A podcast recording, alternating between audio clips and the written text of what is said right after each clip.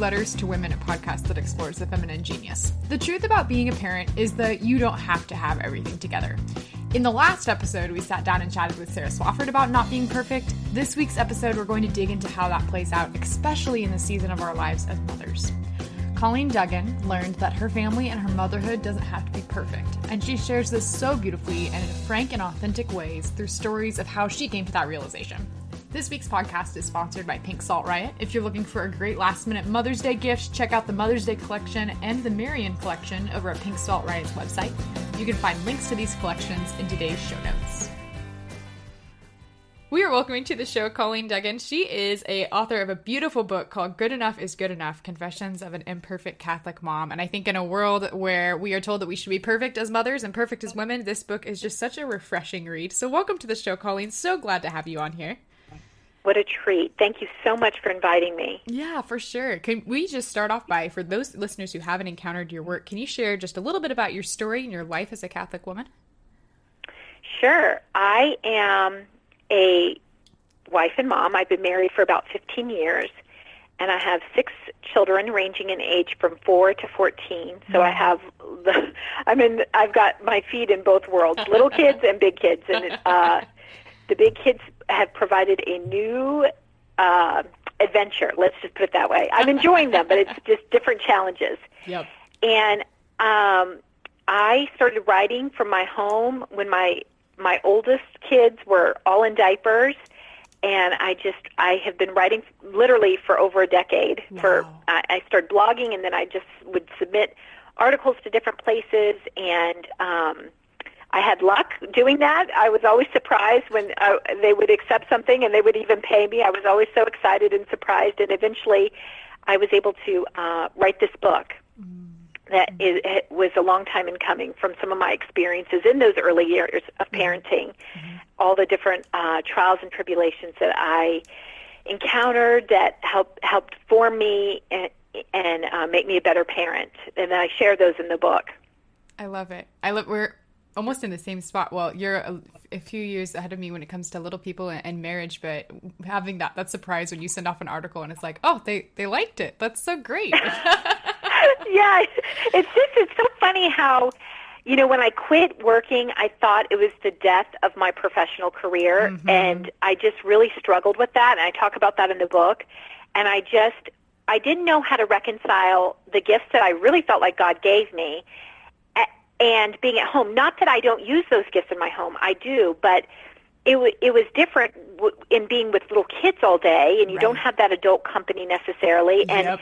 I, I I liked being in the world, and I liked my job, and so how to how to use those things that I had really my skills that I had honed. How, how did that translate into you know running a home and family? It was it was a real challenge. So.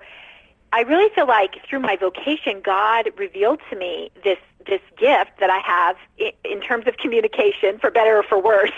my family might say it's for worse, but that, that, that I would never have discovered necessarily if I had been pursuing my career full time, or if I had gone back for even more education, or whatever. If I had been really focused on growing my success in the world, I don't mm-hmm. think I would have ever discovered this love I have for writing and and working with other women the way I have. And it's been such a gift. You were talking about how your podcast has been so life giving, and that is mm-hmm. how I feel about this work that I've done on the side in the small pockets of time that I've had to devote to extracurricular things outside of my family. I feel like I've come to know a greater part of myself because I had that extra time and because I kind of died to what I thought I wanted, you know, in, in turn, you know, just God's plans were different than mine, and mm-hmm. they've been so much bigger and better than I could have imagined for myself. Oh, it's so beautiful to watch him like bless a season, especially after a sacrifice, especially after you like make that dive in and surrender and to see the blessings that come from it. That's so beautiful.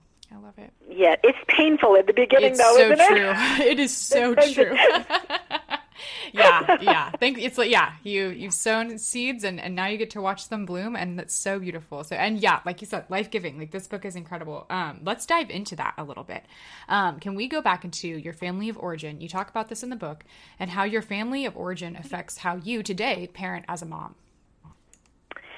Yeah, well, I talk in the book a lot about how I was the oldest child of um, an alcoholic. My dad is a retired colonel in the Marine Corps, and it was a Vietnam War vet. And my, my parents are such good, beautiful people, mm-hmm. and you know, but he, because of his experiences in life, um, he carried some wounds into his marriage and parenting from just being in war, which I can't even imagine. Right. And then my mom also had some um, wounds that she brought in from her own childhood.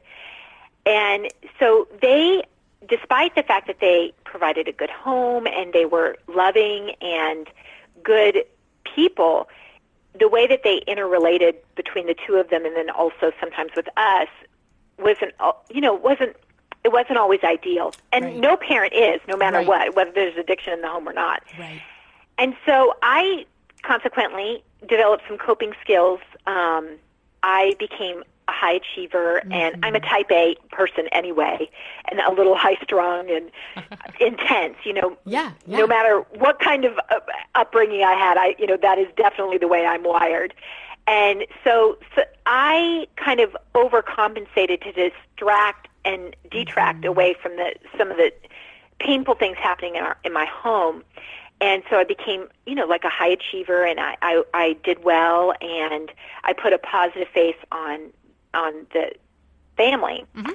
and so you know, in college and in graduate school and in work, those that's great. People love Type A personalities that are high strung and work hard, and you know, work eighty hours a week. That that's really great. But when you have a family and are married and you have a whole bunch of babies right away, um, you know, all of my controlling tendencies, my tendency to be self-sufficient mm-hmm. and want all my ducks in a row, my I's dotted, my T's crossed, that really didn't serve me so well anymore. Mm-hmm. And um, I really think I would have had to struggle no matter what. Like I said, this is really how I'm wired, so it was not necessarily it wasn't at all my parents' fault. It was just something that developed over time, evolved, and really I embraced as my own as I be, as I became a young adult and then an adult, mm-hmm. married with kids, mm-hmm. and it it wasn't all that helpful. So I was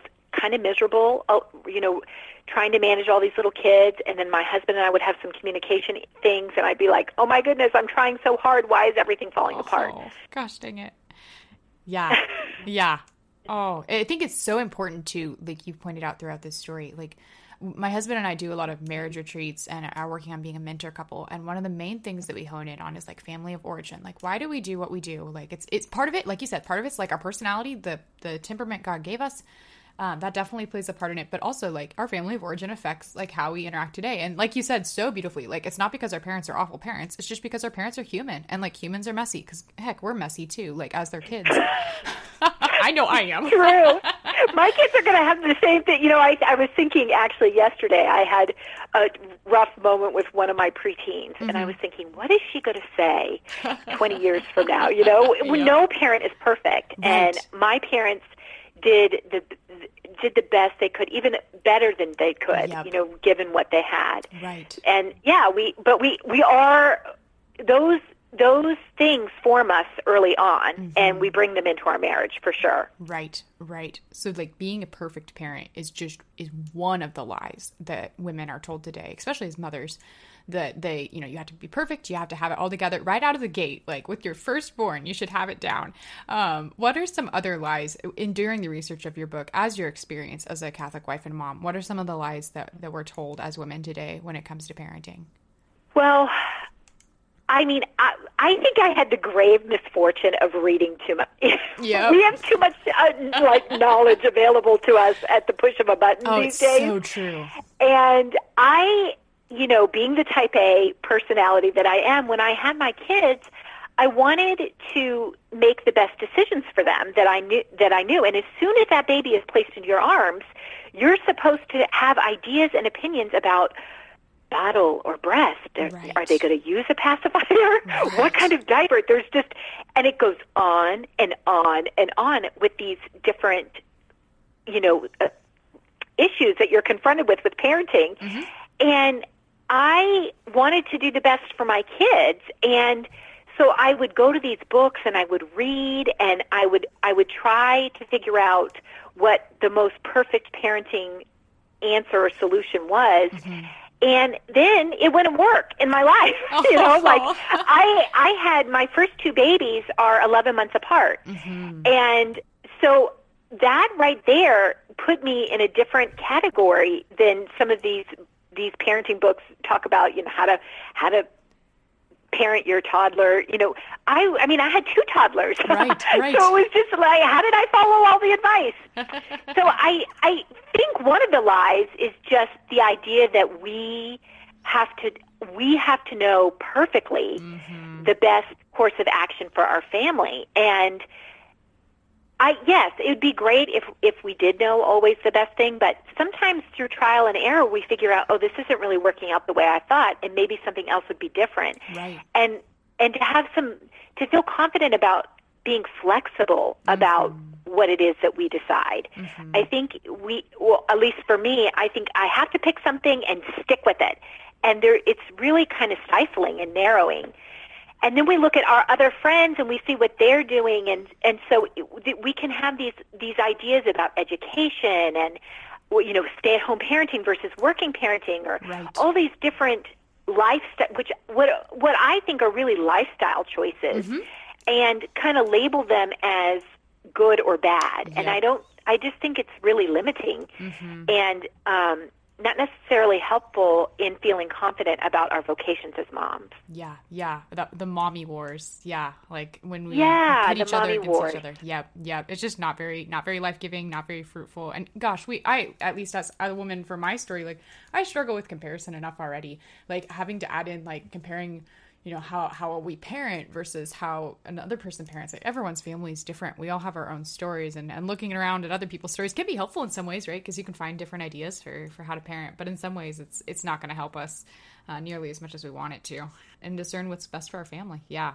Yeah, and with your spouse because our spouses yes. aren't like everyone else's spouses. Yes. And you know, my husband and I have our our own strengths and weaknesses that are very different from the strengths and weaknesses of my best girlfriend's husband mm-hmm. and her and and her. So, you know, it's to just think that there's these broad sweeping generalization prac- you know general practices that we can implement in our family is really a disservice to the unique creations that each of us are Right. there's just no one fits one size fits all approach and certainly not in parenting or marriage and family life Right. so right. I, I think that the, the idea that there is one that we can just figure it out and then implement it is not a helpful uh, idea I agree. I agree 100%. Um, when it comes to like taking care of ourselves as women, taking care of ourselves as mothers, uh, we've all been guilty of not thinking that we're worth self care. Can you share? You share this story so beautifully in your book, the story of your mom and the pair of black slip on shoes. Yeah, my mom is such um I call her like Mother Earth. She's just a really, you know, she loves babies, she's good with toddlers and it was she really delighted in her kids and it was um her kids were her life. I mean, they just they just lit up her life and she served us in a way that was really heroic and beautiful and admirable. But also to her detriment. As she'll say now, uh she's had a lot of healing and growth in her in her own life. And as a kid she never i remember that she never bought herself anything new. And mm-hmm. my dad did well financially. We lived in a nice neighborhood and in a, in a nice suburb and we went to private catholic schools. And i share this because there was extra money to do nice things. Right. and we had a nicely decorated home but she and I can remember looking, even as a young teenager, looking at her shoes, thinking, "Why did she go buy herself some new shoes?" Yep. She wore these same pair of black slip-on shoes for over ten years, mm. and they were falling apart. And they, you know, they, they they just were falling apart. And she really, she would never have had us walk around with those kinds of shoes. I mean, we had new things when we needed them, and things were replaced, and even things that we didn't need, we mm-hmm. received as gifts. Mm-hmm. And she would never have allowed us to go around in those kinds of shoes. But for herself, she really embraced this distorted notion of Christian sacrifice because I think she wanted to be a good mom, she wanted to be a good wife, she wanted to be a good parent, and so she sacrificed everything, including including even taking care of her own self. And you know that overused sometimes analogy of putting your own oxygen mask on first Yes. in an airplane if it's falling. They Yep. say put your ma- oxygen mask on first before you help someone else. Yep. I she did not have a, a proper understanding of of what that entailed, mm-hmm. and so she just gave and gave and gave and gave to the point where it was it was probably not good for her. And I carried those own tendencies into my marriage myself, you know. And I think it's hard, you know, because we love our family so much, and and women want to be generous. Right. We it, it's such a fine line between. Um, you know, really serving and then denying ourselves in basic human ways. Mm-hmm. And so my mom, um, she, you know, as an adult has, has since you know, even within the last couple of years, called me and said, tearfully said, "I'm so sorry. I was such a bad example." Oh. And the thing is, yeah, it was really beautiful. I, and of course, I was like, "Mom, it's fine. You're you're good." but you know, we can still teach our kids. I mean, I'm 41, and my mom, you know, calling me and saying like, you know, do what you need to do to take care of yourself so you can take care of your families was really impactful for me right. and helpful. Mm-hmm, mm-hmm. Yeah, I think it's so so easy to get caught into the trap of thinking that self care is selfish, whether it's like taking a day off or going and making sure that you're eating well or like even things like like simple like basic healthcare is, is is good to focus on too or just getting out of the trap of thinking that like oh i'm taking time for myself i'm selfish like that's not true yeah, it's so not. And I think it's actually talk about lies. I think that is definitely a lie. Yep. The evil one uses uh, to distract us from doing the thing that we need to do in order to continue to serve. Mm-hmm. I mean, if we're totally burnt out, then we can't do what God is calling us to. Right, right. I think another like part of, that feeds into that lie is that self care in our world is so commercialized. Like, oh, self care is a glass of wine and a spa day. Like, no, that's just such a limiting view of self care.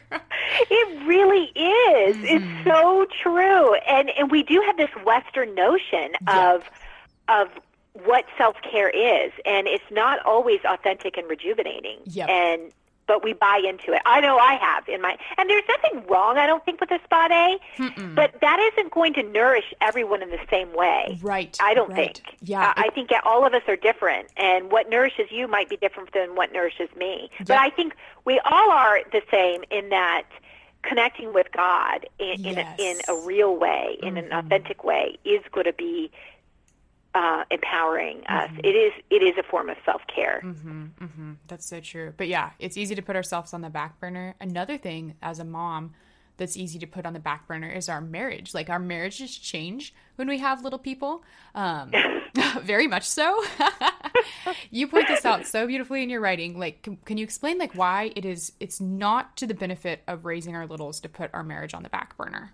Yeah, I mean, I don't know if I'm the perfect person to answer that question. I know that, but I can tell you that I've learned mm-hmm. from that is, mm-hmm. and partly when you're in survival mode. I mean, I had three kids under the age of three at one time, and I mean, we were just trying to get. I was trying to keep them alive. That right. was my goal yes. for, for, the day was keep them alive yep. and well fed and dressed and cared for. Yep. And that was a huge goal. And you're in survival mode, and and that and that might happen even for a couple of years and it's so easy i think to fall into this trap of trying to just exist and get by right. that for me we forgot we forgot even kind of like why we liked each other mm-hmm. i know mm-hmm. that sounds kind of cynical but as my kids have gotten older and i'm i mean i'm just coming out of the baby years of you know i have a 4 year old but it's not like the day-to-day rigor that it is when you have a bunch of little babies and right. toddlers. It's, right. It is different. My life is different now, and I have someone who can babysit and help me. Yeah. But for a long time, we didn't have that, and as we started to come out of the that season of really crazy parenting, mm-hmm. uh, um, I was like, "Who, who, who are you, John? I don't know who my I didn't know right. who my husband was, and we had kind of developed some bad communication habits. Mm-hmm. I think be- because we were in survival mode and we were so tired. And um, so for us, we found also the other thing was that we kept having the same fight. I always say if you're having this, if you if you're having the same fight about, and it might be only two or three things that you you you disagree on, you know, uh-huh. whether it's um, for us, it's been you know money issues. Mm. That's been a big one, yep. money issues. Yep. If you're having the same communication things, um, that we just couldn't like we couldn't ever make headway on, mm-hmm. we decided, okay, we need to bring in a third party because I'm irrational yes. when I'm trying to bring this up, and I didn't feel heard by him, and I was acting like a crazy person. So we started going to counseling, and in doing that, we were both able to kind of hear the other person's perspective and realize that we had really overshot the mark by trying to put our kids ahead of the, our sacrament, the sacrament of marriage, yes. and we yes. we are committed to each other. Mm-hmm. That was the public commitment that we made, and our kids are a fruit of our of our love and our commitment in our marriage. Right. But they cannot trump our commitment to each other, mm-hmm. and um, so that unfortunately it was kind of painful to have to come to that realization mm-hmm. and I find there's a lot of uh, I get feedback from women when I say, you know, one time I wrote about how we were lucky enough to get invited to go to this really nice event, mm-hmm. and we were gone half the day. And like I said, I didn't have a whole bunch of little ones at home, so my life is a little bit different. But mm-hmm. uh, it was funny in the article. The uh, some of the comments that uh, that people wrote on social media was like suggesting that I was I didn't have a clue about what it was like to have small babies and mm. that we are going to break parental bonds if we go out on a date with our husband or mm. how you know this is unrealistic because we don't all have money to go and do that and certainly I'm not suggesting that we break parental bonds or right. that we spend money that we don't have. Right. But I think sometimes we women use our families as an excuse to be attentive to our husband. Uh-huh. And um and I think also I'm going to say like especially sexually, I think it's a temptation for women to use NFP as an excuse to communicate, you know, and so they don't communicate with their mm-hmm. husband in the way maybe sometimes he would most desire. Mm-hmm. And so I'm not suggesting that we relegate our children to un- the unimportant category in our lives, right. but I am suggesting that we maintain communication, all forms, you know, spoken and sexual communication yep. with our husbands as as primary in our in our lives. Mm-hmm. If that mm-hmm. does that make sense? Yeah, totally. I mean, you want your kids to grow up in a loving environment, and what a better way to just emphasize the love in your family than to like work on the love in your sacrament of marriage. We've been talking about like family of origin. Like, if you want your children to be able to look back on their lives and be like, "This is a point where my dad really loved my mom," or "This is a point where my my mom." Loved my dad so well. Decisions that we're making on the day-to-day basis. And it's so easy like you said to just, you know, well, you know, this this child like has been up all night. I really don't want to, you know, spend time with my husband or spend time with communicating. It's a sacrifice sometimes, absolutely, but we've been we're vowed to a, a sacrament of marriage and that's so important. It's so easy to just shove to the back and be like, well, you know, in 18 kid 18 years when the kids are out of the house, then we can get back to loving each other. Like no, like marriage and, and kids isn't a pause button on loving your spouse. Like it should be you know, you know, with God, God's help and a lot of grace, a time to grow closer to each other. Absolutely, and I, and you know, to to further that, I think we're so creative. Like if there's something that our kids need, and mm-hmm. we we are struggling with the means to provide it, we're creative. I'm yep. creative. I figure out a way. Yep. And sure, we don't always have the extra cash to go out on dates, or we may not have a babysitter on the ready, or maybe we live far from family, mm-hmm. but we can still be creative about how to keep our marriage as the first and foremost priority. Right. You know, you know, we, we don't have to just, you know, say, oh, like you said, 18 years, we'll get to know each other. And the other thing that I would say is that in keeping that marriage as the priority, your day-to-day experiences with your kids mm-hmm. are so much richer. Yep.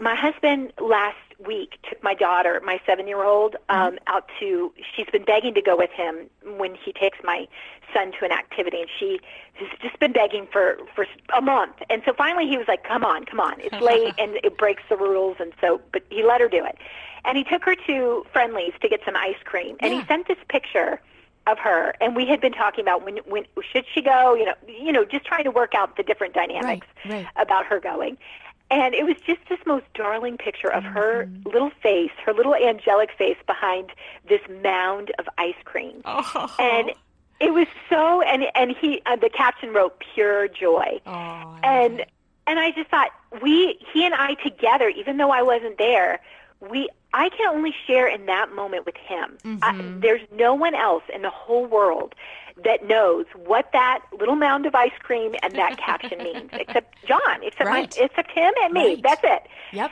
And so why would I want to put that on hold for 18 years? It's going to make my life so much richer, my my relationships with my kids so much richer if they know that their dad and I are are in it together Right. and that we're not perfect, we make lots of mistakes, mm-hmm. but that we're committed to each other 1st mm-hmm. and then to them. That's so beautiful. I love it. Yeah, and such yeah, something that's so easy to forget in the in the throes and in the trenches of little people and, and toddlers and yeah, yeah, so important. So important. This is kind of switching gears a little bit. In your book you talk about how we're just talking about like imperfection as a parent and it's we're not perfect, we're messy, we make mistakes and you talk about how you don't know how to keep your kids Catholic and th- there's a fear in our hearts of many Catholic parents. How do we balance being examples to our kids about what a Catholic faith lived lived out looks like while at the same time like very delicate balance of like not managing our kids spiritual lives and it, you write about this so beautifully in this book Oh, that's kind. Well, because I'm constantly trying to release the reins of control. Yep, yep. so it's really I'm talking to myself. This whole book really is a preaching to myself. It's not preaching at all. I hope. I pray, Yeah. please, Lord, not not to have it be preachy, but I am talking to myself. Yep. It's so funny. A few years ago, I went to this conference, and this priest gave this beautiful talk on Lex, Lectio Divina, mm-hmm. and I remember, you know, all about prayer. And I re- it was an hour long talk, and I remember after I heard the talk, I thought, oh my gosh, I am going to abandon my evil ways and pray like he just taught us. And it was it was just so beautiful, and. He, he, there was time for Q and A, and mm-hmm. so the first person who raised their hand was a woman, and her question was, now here she had been in this, and I, I don't know, maybe she's a mystic and she has mastered prayer. I Uh-huh. mean, perhaps that is the case that she she is communing with God in such an intimate way that her only remaining question was this: How do we impart onto our children this method of prayer? And it was so striking to me because I thought, I mean, I I took away about 10 things I could have done differently and none of them had to do with my kids. Yep. And I just it was striking to me that that was her question. Now, it's beautiful, just like you said. We we have a duty as Catholic parents to to teach our ki- kids, to mm-hmm. be good examples to our kids, to mm-hmm. witness the faith to our kids. So I'm not saying that we should just abandon that job of teaching kids to pray altogether. right But it's such a balance of, you know, superimposing ideals onto our children that we ourselves are not even trying to practice mm-hmm. either. Mm-hmm. You know, like if you're reading a beautiful spiritual book and the first thing you think of is how you want your spouse to read the book or how you want your eighth grade kid who's not going to confession regularly to read the book. Right. I think that should give us pause mm-hmm. because I don't know about you, but I don't bring them into the confessional with me to, to recount their sins. I mean, I'm having to be, to, you know, I'm having to share where I'm falling right and right failing. And so I think we just have to be so careful about making sure that we're really tending to our own spiritual spiritual life 1st and uh, being good examples in that area. And like you said, we're not going to be perfect. It's Right. not going to be without struggle, but that if we put if we put that as a priority 1st then I think it becomes very easy to ch- teach our kids Right. and to try to expose them to the faith because they know that we're trying to do the same thing. A few we- a few weeks ago, I went uh, to con- well, actually it was last weekend. I went to confession, and I got this very holy priest who was from India, Uh-huh. and he was very in a very loving way, but very hardcore as he spoke to me after I confessed my sins. And I don't know if you've ever had that experience in the confessional where it where you you don't feel accused, but you feel challenged. Yep. That's how I felt. Yep. It was very loving, but this mm-hmm. guy was really saying you need to knock it off in a very loving way. And I had the thought while he was talking, I can accept this from him because mm-hmm. I know he is do he is living what he's telling me to do. I could just sense right that this guy was putting his money where his mouth is. And I think the same is true for our parenting.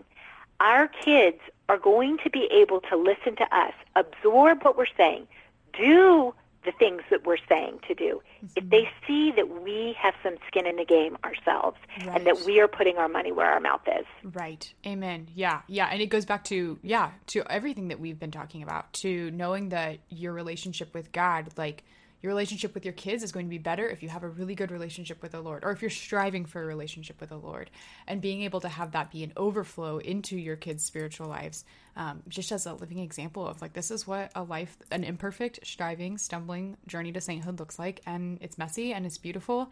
And versus, you know, the, I have it all together, even putting that facade on for your kids when it comes to your spiritual life. I have it all together and just being really honest with them and, and letting them know. Yeah, like we go to confession, like because we mess up and we have sins. It's true, and and I think the greatest example of humility for our kids is that example of regularly going to confession. Yes. because we we don't have it all figured out. But if they see that we're willing to humble ourselves and go mm-hmm. in front of the priest in persona Christi and pour out our failings and mistakes, I think that is so powerful, you know, informative for them. And of course, not in a manipulative way, but in No. a never having to say a word kind of way. Right, That right. I I really believe that God can heal me, and my and my in my brokenness. I'm not doing. I I don't have it all figured out, but you children are seeing me go here before the sacrament to get the graces I need, and I think mm-hmm. that that that can revolutionize the way our kids practice their faith Yeah. potentially. Yeah, very much so. Very much so. We've been talking this whole conversation about how it's important to realize it's that good enough is good enough. Uh, the title of your book. Why is it important to realize that we're going to be imperfect parents despite our best efforts? Yeah, that that's a good question. I mean, I, I think we want to be so perfect and do everything the right way, but I think for myself, I forget that that my standards are not necessarily God's standards, and Right. sometimes the things I'm trying to to do in my daily life are not necessarily the things that He finds most important. Like you know, like I, we've been switching. This is a stupid example, but we've been switching over the kids' winter clothes to the summer Yeah. clothes, Yeah. and it's a huge job. You know, I Mm-hmm. have six kids, so you just imagine the amount of clothing. Right. that, and I want to always do it perfectly. Like I want to have the bins labeled, Yep. and I want everything to be organized and accessible, and you know, just I, I want so that it's easy. Right. And I can spend so much time obsessing about that that system, mm-hmm. which is good and useful, Yeah. but then still fail to really prioritize prayer mm-hmm. or like mm-hmm. a small sacrifice that I know will leave me a little bit emptier in order to connect with God. Right. Or I'm so rude in the way I'm talking to my kids as we're trying to organize the clothes Yep. that I I I pick these things that that I want to be perfect but aren't the thing at all that God is really wanting me to focus my attention on if that makes mm-hmm. sense. I Yep. mean, I think he he's okay with me trying to provide order, but what he really wants is me to have a loving heart as Right. I organize the clothes and then I feel gratitude that we have clothes to organize to begin with and that Right. That I'm I'm thankful that my kids are willing to help participate in this you know organizational strategy session Yep. instead of just griping about the whole thing and being grouchy and yelling at people and telling them to get out of my way as I go. It's so true. I have to be good enough instead of you know I have to be good enough. yep. Yep. And it's such a Instead of like perfect. Yes. And it's such a journey too. Like it is such a long, beautiful journey of like that coming to that realization. Like there's always something new to learn about how how God is calling us to just abide in a season and to not have it together, but just to exist in Him and to rest. Yeah, and it- and really, when I ask God, you know, inviting Him into those moments of my day where I find a struggle or a challenge, mm-hmm.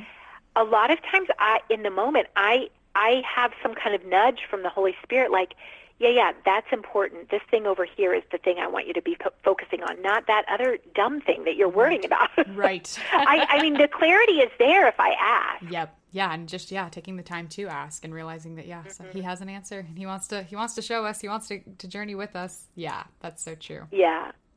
If readers are listening or listeners are listening to the podcast and they want to pick up this book, where can they find your writing? Um, and then this is just this book makes such a great gift for Mother's Day. If people are still looking for that last minute gift, this is something that I think a lot of Catholic moms would really benefit from. Just a good conversation starter, even with other Catholic moms too. Yes, I hope so. We actually ran a pilot program. Uh, I wrote a companion study guide mm-hmm. That goes with the book, and it's on my website or Ave Maria Press dot com's website. Mm-hmm. You can download the study guide for free to awesome. use in small faith sharing groups. Yeah and it's been it, we the parish let me run a pilot program in it before the book was released and it was at first I thought it was just I was biased because it was my book but all the ladies at the end I'm not kidding they all said I do not want this to be over mm-hmm. because I think it's hard to be uh talk about some of those more real struggles that we have without right. feeling like we're throwing our family members under the bus. Right. And I found that the way the book is structured, it lent itself to those more honest, authentic conversations that women are really dying to have, yes. but they just don't know how to start them. Right. And so you can find that study guide, like I said, on my website. You can go to my website, ColleenMurphyDuggan.com, mm-hmm. Or you can use um, Ave Maria Press. They, if you Google the book title, Good Enough is Good Enough, the study guide, the companion study guide should pop up, and you can use that uh, for small groups. Beautiful. Oh yeah, that would be so fruitful. Especially like you said, like we all want we want heart to hearts. We want deep, meaningful conversations, but sometimes we just need we just need a conversation starter. We just need a question to get us going. Yeah, yeah, and that's what this book did, and it it it couched it in with the scriptures. So first, there's some gospel reflection and mm-hmm. time to really like pray over God's word, and and that set the tone for the conversation in a gentle but honest way. Yeah, and that community aspect of, of, having other women around you and, and learning from each other and sharing life together is so important, especially as moms. It can be so easy to feel like we're alone or we're the only ones who have the struggle, but the reality is is there, there's a lot of us that are struggling with the same things and, and we have a lot to, to dig into as a community together. Definitely, mm-hmm. definitely. This is one of the last questions that I usually ask my guests, and it's one of my favorites. The podcast is about exploring the feminine genius. How, Colleen, how do you live out the feminine genius in your life as an as an imperfect, good enough is is good enough Catholic mama? That is such a great question. I I think a practical way that I do that is I when I first came to my parish about uh, seven years ago, mm-hmm. I'm in a ten thousand person parish. There was no women's ministry, not wow. not a book club, not oh a mom's group, gosh. nothing. And so after I was kind of out of the survival mode of uh, baby yes. babyhood, I a few years ago started a women's group, mm. a women's ministry in my parish. Yeah. And the thing, the way that I live out my feminine genius, I think um, that I feel really, really compelled, really like I feel called by God, mm-hmm. is to bring we- women together in, in a communal way mm-hmm. to grow in their faith and love of God and also to learn from each other and to share the joys and the struggles of daily life. And, you know, like you were saying about your podcast being life giving, that work in the women's ministry and, and through also my writing and the mm-hmm. women that I encounter through my writing has been just such a tremendous gift to me. And I, I feel really alive and on fire for God yeah. in that work. Um, so I'm not perfect, like you know, ever. you know, we have mistakes that I make in my, you know, in my work over there, but yep. it has been a true gift to me. That yes, I I, I undertook the initial step to get it going, mm-hmm. but that I, I have reaped great blessings and rewards from my involvement there and it's been a true nourishment to my daily life. Oh that's so beautiful. Thanks just so much for your authenticity for just it's vulnerable to have to admit that you don't have it together and you do this in such a beautiful welcoming way. And so thanks for coming on the show. Thanks for sharing your story as a catholic wife and mom. Thank you so much for having me and thank you for all your good beautiful work that you're doing. Oh thank you Thanks for listening. If you loved this episode, please share this message with the other Catholic mamas in your life. Our lives as women can be so much richer if we're in this together and if we're committed to helping each other in this adventure of parenting. The show notes for this week are chock full of amazing resources from Colleen's website and from around the web. You can find them online at oldfashionedgirlblog.com. If you have a few extra minutes, please rate and review the podcast on iTunes so that more women can find these conversations and these resources. If you want access to a brand new behind the scenes monthly podcast where I'll be exploring the writings of St. John Paul II, he's one of my favorites, and how different saints lived out the feminine genius in their daily lives, Check out my Patreon page at patreon.com slash letters to women. Thanks for listening. That's all I have for this episode, but until next time, be not afraid.